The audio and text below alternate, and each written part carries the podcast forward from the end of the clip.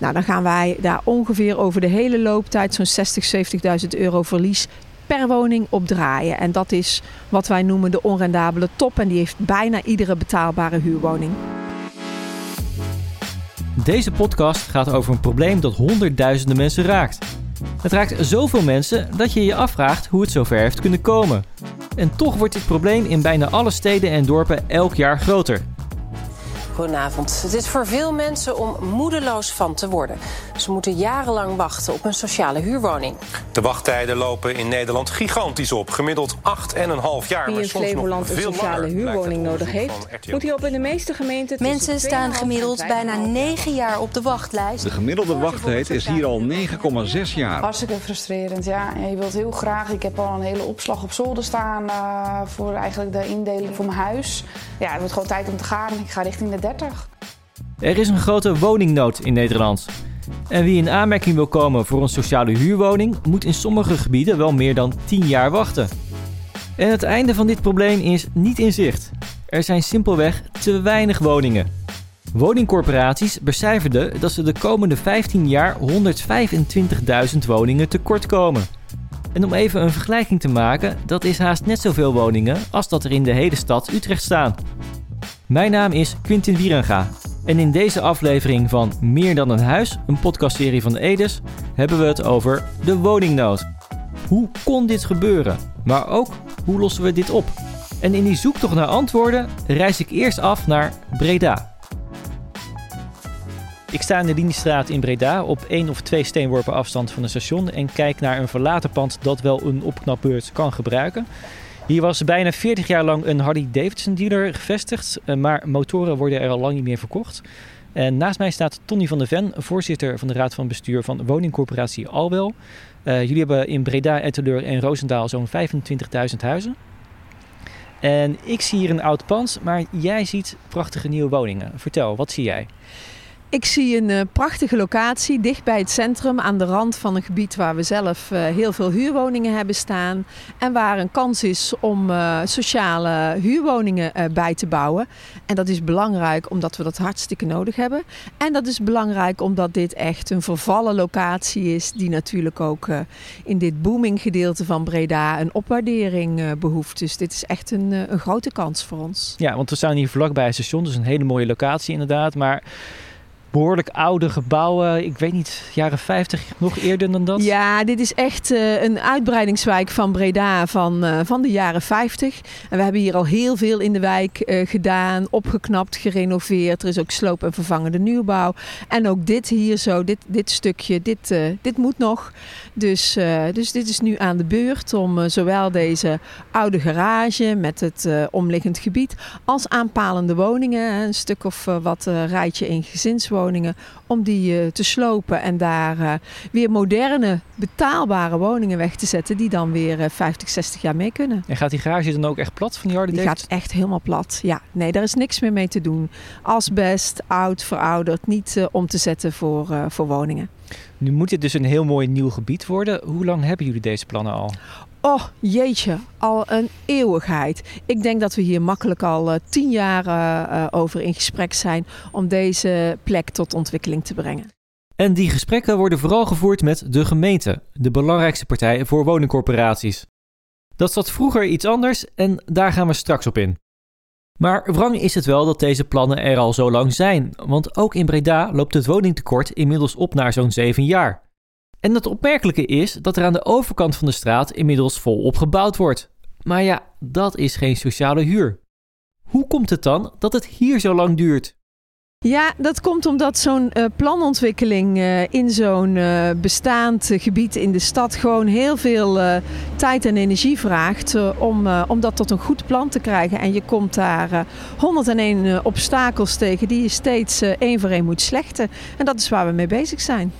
Maar 10 jaar is heel erg lang en er gebeurt hier op dit moment nog vrij weinig. Wat is de grootste oorzaak daarvoor? Nou, op dit moment, ja, er gebeurt weinig. Maar als je kijkt, dan is hier nu wel een aannemer bezig met de sloop voor te bereiden. Dus als je daar eenmaal bent, dan heb je dus zeg maar 7-8 jaar planontwikkeling te gaan. En dan heb je nog ongeveer 2-3 jaar te gaan aan sloop en vervangende nieuwbouw. Dus in die zin zijn we wat optimistisch nu. Maar dat waren we de afgelopen jaren niet, omdat er steeds een obstakel was om het plan een stap verder te brengen. En dat varieert van alles. De parkeernorm die de gemeente vraagt, waardoor het moeilijk is om voldoende woningen te bouwen. Krijg je het financieel niet rond. Wisseling van de wacht van stedenbouwkundigen die steeds met andere eisen komen. Eisen sowieso van de gemeente, omdat dit een mooie doorgaande weg is vlakbij het station. Dus er worden hele hoge eisen gesteld aan de uitstraling, die het dan voor ons bijna onmogelijk maakt om daar dan weer betaalbare woningen van te krijgen. Nou gaan we slopen, Flora en Faunawet. Dus ik hoop niet dat ze een varentje vinden, want anders zijn we zomaar weer een half jaar verder. Zo een lijstje van obstakels. Mensen bij de gemeente die verdwijnen, die op het plan zitten, waardoor het zomaar een half jaar kan duren voordat er weer een nieuwe projectleider is. Dan ben je echt jaren bezig. En ziet de gemeente dan de urgentie niet van het woningtekort? Jawel, de gemeente ziet ook de urgentie van het woningtekort. Dus het is met elkaar worstelen om het in ze vooruit te krijgen. Breda is een stad waar ontzettend veel bijgebouwd moet worden. Dus ook de gemeente woekert met haar mensen die ze van het ene project naar het andere slepen. En dan is dat project weer net iets belangrijker dan dit project. En zo gaat het dan. En natuurlijk zijn wij van mening dat de gemeente natuurlijk best wel meer effort of meer mensen erop kan zetten. Dat hebben we zeker ook tegen ze gezegd. Maar ja, die mensen zijn allemaal niet zo makkelijk te vinden op de markt. Goede projectleiders. En daar staat en valt dit soort projecten mee. Geldt ook voor de woningcorporatie zelf. Een hele waslijst aan redenen dus waardoor een project vertraging oploopt. Maar dat er te weinig wordt gebouwd is een probleem dat nog een stuk complexer is en dat zeker niet alleen speelt in Breda. Ik ga langs bij Peter Boelhouwer om over de oorzaken van dit tekort te praten. Hij is hoogleraar woningmarkt aan de TU Delft. Van ministers tot journalisten en corporatiebestuurders, hij staat bovenaan in het telefoonboekje van zo ongeveer iedereen die met de woningmarkt te maken heeft. En ik zei het net al, de rol van de gemeente is nu heel belangrijk. Maar vroeger, tot ongeveer een decennium geleden, hadden we het ministerie van Vrom, dat de centrale regierol bij de overheid vervulde. En dat leidde tot grote projecten, zoals bijvoorbeeld de Vinexwijken. Maar na het opheffen van het ministerie van Vrom bepalen gemeenten nu waar en hoeveel er gebouwd wordt. En dat leidt in de praktijk tot problemen, zegt Boelhouwer. Er is al gesproken van een bestuurlijk vacuüm. Dat is het probleem met de woningbouwproductie. Er is eigenlijk niemand meer echt verantwoordelijk of aanspreekbaar. Kijk, vroeger had je inderdaad die minister die maakte bouwprogramma's. En werden ze ook in de Kamer aan gehouden. En dan moesten ze verantwoording afleggen. Maar ze hadden ook middelen, ze hadden ook geld. Nou, dat is bijna allemaal afgeschaft. Dus ja, zo'n minister kan naar zo'n gemeente wel proberen af te dwingen om te gaan bouwen. Maar dat gaat natuurlijk niet weinig doorzettingsmacht. En gemeentes hebben natuurlijk heel veel verschillende taken. En ook vanuit de bevolking komt er natuurlijk heel veel weerstand altijd richting uitbreiding. Zeker woningbouw. Men wil natuurlijk zoveel mogelijk toch groen houden. En dus dat is een lastige. Bovendien binnen zo'n gemeente zie je ook dat gemeentelijke afdelingen vaak ook andere belangen hebben. Het grondbedrijf is natuurlijk vooral op winstmaximalisatie uit. Stedenbouw wil weer vooral hele mooie stedenbouwkundige oplossingen en architectonisch verantwoorde bijdragen. Terwijl volkshuisvesting wil natuurlijk vooral betaalbare woningen. Ja, dat zie je binnen gemeentes ook vaak tot conflicten leiden. En dan hebben we natuurlijk nog de provincie, dat is ook niet een onbelangrijke. Die is vooral bezig met spaarzame inzet van ruimte, beschermen van open ruimte vooral. Ja, dat helpt natuurlijk ook niet. Hè? Als je zegt van, we gaan heel kritisch kijken naar welke locaties we beschikbaar stellen. Het moet precies voldoende zijn. Nou, tegenwoordig een aantal provincies die programmeren wat meer. Maar daar valt natuurlijk altijd uit. En dat is ook niet hun eerste belang om voldoende woningen te bouwen. Natuurlijk nemen ze dat mee, maar ze wegen dat af ten opzichte van allerlei andere belangen. Dus dat maakt het ingewikkeld. En ja, dat is het meest belangrijke, denk ik. Dat is ook wat het ministerie van Financiën terecht constateerde. In de brede heroverwegingen. Dat er niet echt een verantwoordelijk is. Iemand die aanspreekbaar is. Het is een bestuurlijk vacuüm, noemen ze het. En dat is denk ik wel wat er gebeurd is. Een bestuurlijk vacuüm dus. In dat rapport waar Peter Boelhouwer op doelt, constateert het ministerie van Financiën dan ook precies dat. Er zijn heel veel woningen nodig, maar het ontbreekt nu aan directe sturing vanuit het Rijk. En het is niet zo dat Nederland te vol is en dat er te weinig plek is om te bouwen. Ja, als je kijkt naar het kadaster, die heeft wel inventarisaties gedaan. Dan kunnen we meer dan 1 miljoen woningen bouwen. Daar zijn in principe plekken voor.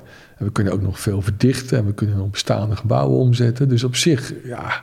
Maar we hebben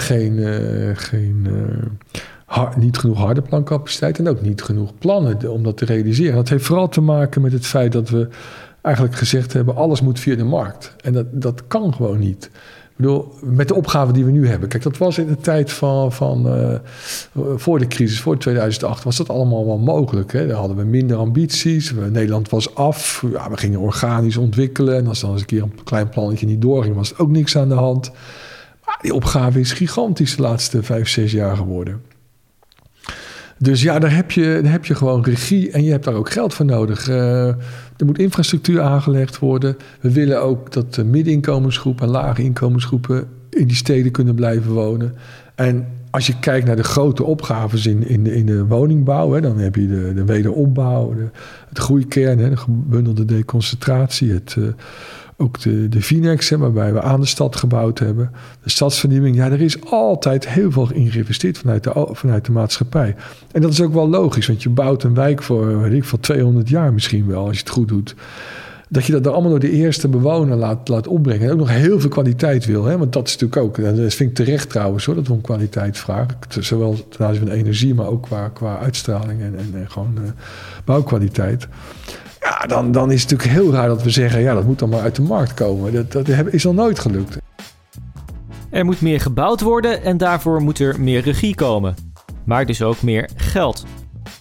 Over dat eerste is er voorzichtig goed nieuws. De Tweede Kamer nam een motie aan om het ministerie van Vrom terug te brengen, zodat de centrale regie dus terug kan keren.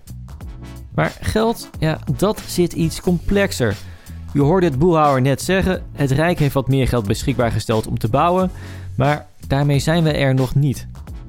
Hoe lastig het financiële vraagstuk bij corporaties is, kunnen we ook heel goed zien bij de woningen die Tonny van de Ven daar in Breda bouwt. Want als ze dat oude gebouw van die Hardy dealer plat gaan gooien en daar nieuwe woningen gaan bouwen, komt dat financieel dan een beetje uit. Oftewel, is het rendabel? Nee, dit soort projecten zijn niet rendabel voor geen enkele woningcorporatie en ook niet voor ons. Sloop- en vervangende nieuwbouw is erg duur. Dus daar draaien wij per definitie verlies op. Zo'n woning kost al gauw €210.000. En nou, als wij ze wegzetten, en dat doen wij, zo'n woning tegen ongeveer €620 per maand. Nou, dan gaan wij daar ongeveer over de hele looptijd zo'n €60.000-70.000 verlies per woning opdraaien. En dat is wat wij noemen de onrendabele top. En die heeft bijna iedere betaalbare huurwoning.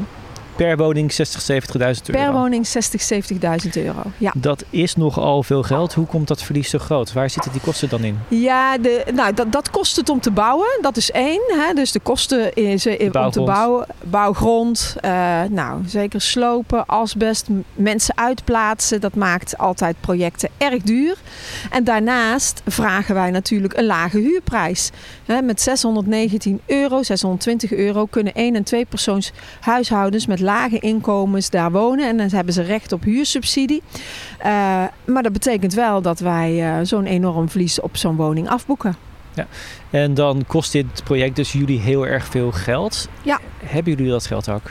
Nou, dat is iedere keer woekeren met ruimte. Want als wij zeg maar de overschotten die wij uit onze gewone huur, die zetten wij bijvoorbeeld in voor onderhoud en die zetten wij in voor nieuwbouw. En als alles naar onderhoud gaat, kan je het niet naar nieuwbouw leiden en andersom. Dus het is een beetje woekeren met ruimte. En een van de oorzaken dat we moeten woekeren met die financiële ruimte is dat de belastinglast voor corporaties zo hoog is. Zou die minder hoog zijn, dan zouden we ook meer van dit soort projecten aan kunnen. Heel simpel gezegd, je kan elke euro maar 1 keer uitgeven. En als je dat aan belastingen moet doen, dan kan je dat dus niet in een nieuwe woning investeren. En nu hoor ik je denken, iedereen betaalt belasting. Ja, en dat klopt, dat doe ik zelf ook. Maar er zijn een paar soorten belastingen die jij en ik niet betalen en corporaties wel. Samen zijn die goed voor miljarden euro's. En dat is omgerekend voor een paar maanden huur per woning per jaar. En een van die belastingen is de vennootschapsbelasting. Die wordt geheven over de winst van de ondernemingen. Ja, onzin vinden de corporaties, want corporaties mogen geen winst maken. Toch moeten ze over het verschil tussen hun inkomsten en uitgaven nu belasting betalen. Dan is er ook nog de verhuurderheffing, die in 2013 tijdens de financiële crisis als tijdelijke maatregel werd ingevoerd. Peter Boelhouwer legt uit waarom dat toen gebeurde. Nou, dat was een crisismaatregel. Hè? Er waren grote tekorten en alle sectoren moesten daarbij bijdragen. Dat is de ene kant van het verhaal. En ook de corporaties die redelijk in hun slappe was zaten, die werden aangeslagen. De tweede reden, die natuurlijk nooit officieel is genoemd, is gewoon om de corporatiesector kleiner te maken. Hè? Met name de VVD en het... in het kabinet had natuurlijk veel te vertellen en we wilden gewoon een kleinere corporatiesector. En die twee zijn natuurlijk de redenen van die verhuurderheffing geweest. Nu de financiële crisis alweer een tijdje voorbij is, kan Boelhouwer zich goed voorstellen dat corporaties het liefste zien dat die verhuurderheffing zo snel mogelijk wordt afgeschaft. Want nu is die tijdelijke maatregel langzaam structureel geworden. En er is nog een reden die pleit voor afschaffing. Want is het überhaupt wel een logische belasting om te betalen? Dus alleen al het feit dat je gewoon politiek zegt van... oké, er is een groepering in het maatschappelijk middenveld... die heeft als doelstelling om... zonder overheidssteun, hè, zou je kunnen zeggen... woningen te ontwikkelen en te exporteren. En dat gaan we dan eens belasten. Ja, als je daar natuurlijk over nadenkt, is dat natuurlijk een hele merkwaardige... Er is in het verleden werd wel gezegd van ja, de corporatiesector kan eigenlijk nooit voortbestaan, want die zijn niet efficiënt, die kunnen nooit op tegen de markt. Hè? Dat was het verhaal ook. Nou, dit is het tegenovergestelde. We gaan nu die corporaties gaan we heel zwaar belasten. Het is eigenlijk gewoon ook vanuit een meer algemeen perspectief en ook ideologisch vind ik het heel merkwaardig dat je dat doet. Al zegt Boelhouwer er wel bij dat de verhuurderheffing niet gezien moet worden als hoofdoorzaak van het huidige woningtekort. Want al voor de invoering van die heffing liep de woningbouwproductie terug. Dan komen we na de onderwerpen overheid en geld uit bij de corporaties zelf. In 2015 werd de nieuwe woningwet ingevoerd. En heel kort samengevat, woningcorporaties moesten weer teruggaan naar hun kerntaak en alleen nog maar woningen bouwen voor mensen met een kleine portemonnee. Bovendien werden ze strenger door de overheid gecontroleerd. Peter Boelhouwer vindt dat de sector die strengere regels aan zichzelf heeft te danken. Ja, eigenlijk wel. En wel om twee redenen. De eerste reden is dat ze te weinig open hebben gestaan voor controle en voor verantwoording. Dat was het verhaal van wij zijn maatschappelijke ondernemers en wij regelen dat allemaal zelf. En daar hoeft de overheid geen bemoeienis mee te hebben. Nou, dat is eigenlijk vrij onverstandig, vond ik toen al. Toen met de Vromraad ook een aantal adviezen gemaakt van... je moet juist blij zijn als je vreemde ogen organiseert. Dat is de ene. En de tweede is, er zijn natuurlijk bij niet zoveel... maar wel bij, dat heeft wel grote consequenties gehad. Het is natuurlijk bij een aantal corporaties volledig uit de rails gelopen. En dan moet je denken aan fraude echt, hè, aan oplichting... maar ook aan mismanagement. En men is zich ook als een soort zonnekoning gaan gedragen... en ze zijn taken gaan uitvoeren, begraafplaatsen aanleggen... ik noem maar wat, infrastructuur waar ze zich helemaal niet mee hadden moeten bemoeien. Dus dat zijn de twee belangrijkste redenen. Maar corporaties vinden de wet nu te streng. Het beperkt ze te veel. Door de woningwet mogen corporaties geen gemengde wijken meer bouwen... waarin dus ook koopwoningen en vrije sector huur zit. En juist die projecten waren aantrekkelijk voor zowel de corporaties... vanwege het financiële aspect... als ook voor die andere belangrijke partij, de gemeente. Die kreeg zo niet een buurt met alleen maar sociale huur... maar gelijk met een mooie mix.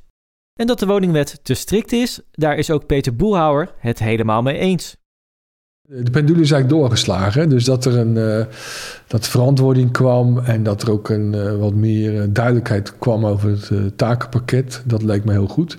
Maar dat is gewoon doorgeslagen in die woningwet. En dat zie je ook in de evaluatie nu wel. En het is natuurlijk wel, maar ja, het is natuurlijk wel jammer inderdaad dat ze geen middenhuurwoningen meer kunnen bouwen. Want ja, je ziet eigenlijk dat de markt daar niet goed toe in staat is. Ja, ze bouwen wel middenhuurwoningen, maar dat zijn van die kleine woningen voor professionals. Maar gewoon voor de keyworkers is het, zeker in de Randstad, is het gewoon heel moeilijk om een betaalbare woning te organiseren. En ja, dus dat is gewoon heel erg jammer dat corporaties niet die mogelijkheden hebben. Nou, voor de rest hebben corporaties in het verleden natuurlijk hele mooie projecten met wonen en zorg ontwikkeld. Hè.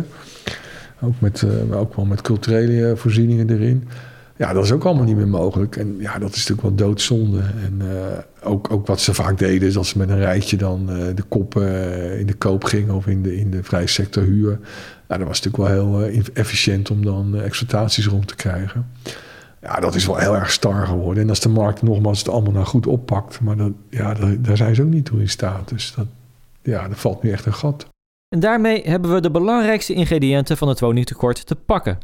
Er is te weinig regie, er is te weinig geld... en er zijn te veel regels. Op die 3 punten zien we wel kleine aanzetten tot een oplossing. Zo was er dus die motie over het ministerie van Vrom... kwam er wat geld bij en wordt ook de woningwet iets versoepeld. Lopen we daarmee dat enorme tekort aan woningen dan in? En daar is Peter Boelhouwer niet zo optimistisch over. Zeker niet op de korte termijn. Kijk, er zijn natuurlijk wel aanzetten toe. Hè? Dus we hebben dat miljard voor locatieontwikkeling nu. En een miljard voor de corporaties. Maar ik zie de bouwvergunningen in de laatste 6 kwartalen, zeg maar 1,5 jaar... zijn weggezakt. Die zitten onder de 15.000.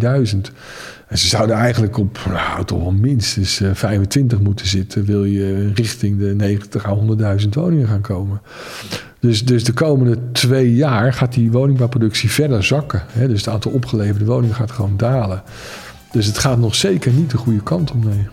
Blijft onverlet dat er dus ondanks die moeilijkheden... wel een grote taak op de schouders van de corporaties rust. Want die moeten de woningen neer gaan zetten. En daar heeft Tonny van de Ven, daar in de Liniestraat in Breda... haar eigen ideeën over. Ja, wat corporaties zelf kunnen doen is de schouders eronder... en alle woningen die je geprognosticeerd hebt... ook daadwerkelijk van de grond te krijgen. Dus voor ons betekent het ook van die arbeidsmarkt... meer mensen halen om je project in zijn vooruit te krijgen. Voor ons betekent het een zoektocht naar die betaalbare bouwmethoden. Hè, dus innoveren.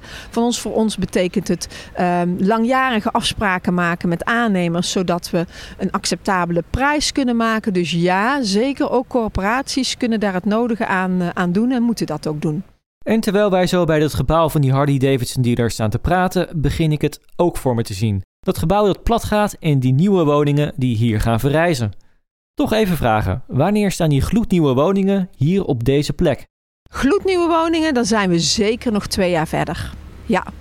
Ja. Maar dan ziet het er hier wel... Dan ziet het er hier ook hartstikke mooi uit. En dan wonen hier 1- en 2-persoons huishoudens. En die wonen hier betaalbaar. En dat is op een plek aan de rand van het centrum van Breda echt een groot goed. En je wil niet, en dat is denk ik een belangrijke opgave ook voor deze stad... dat het geen gesegregeerde stad wordt... waar aan de ene kant van het spoor alle mensen met een laag inkomen wonen... en aan de andere kant van het spoor mensen met een hoog inkomen. Dat wil niemand en wij willen ook hier in dit gebied, waar veel nieuwbouw wordt gepleegd, die echt gericht is op de koop en op de duurdere huur. Vanaf €1.000 moet je ook gewoon betaalbaar kunnen wonen. En dat gaat hier lukken. En dan komen we terug bij het begin van deze aflevering. Die oplopende wachttijden en die 125.000 woningen die we tekortkomen de volgende 15 jaar. Hier in de Liniestraat in Breda gaat het uiteindelijk dan toch gebeuren. Nu in de rest van Nederland nog. Dit was de allereerste aflevering van Meer dan een huis, een podcastserie van Edes. In aflevering 2 gaan we het hebben over een nog groter getal, namelijk een getal dat hoger ligt dan 2 miljoen. Want zoveel corporatiewoningen moeten in 2050 CO2-neutraal en van het gas af zijn. Met zo'n enorme opgave is 2050 ook een stuk dichterbij dan je zou denken. Mijn naam is Quintin Wierenga. en ik zie je graag terug bij de volgende aflevering.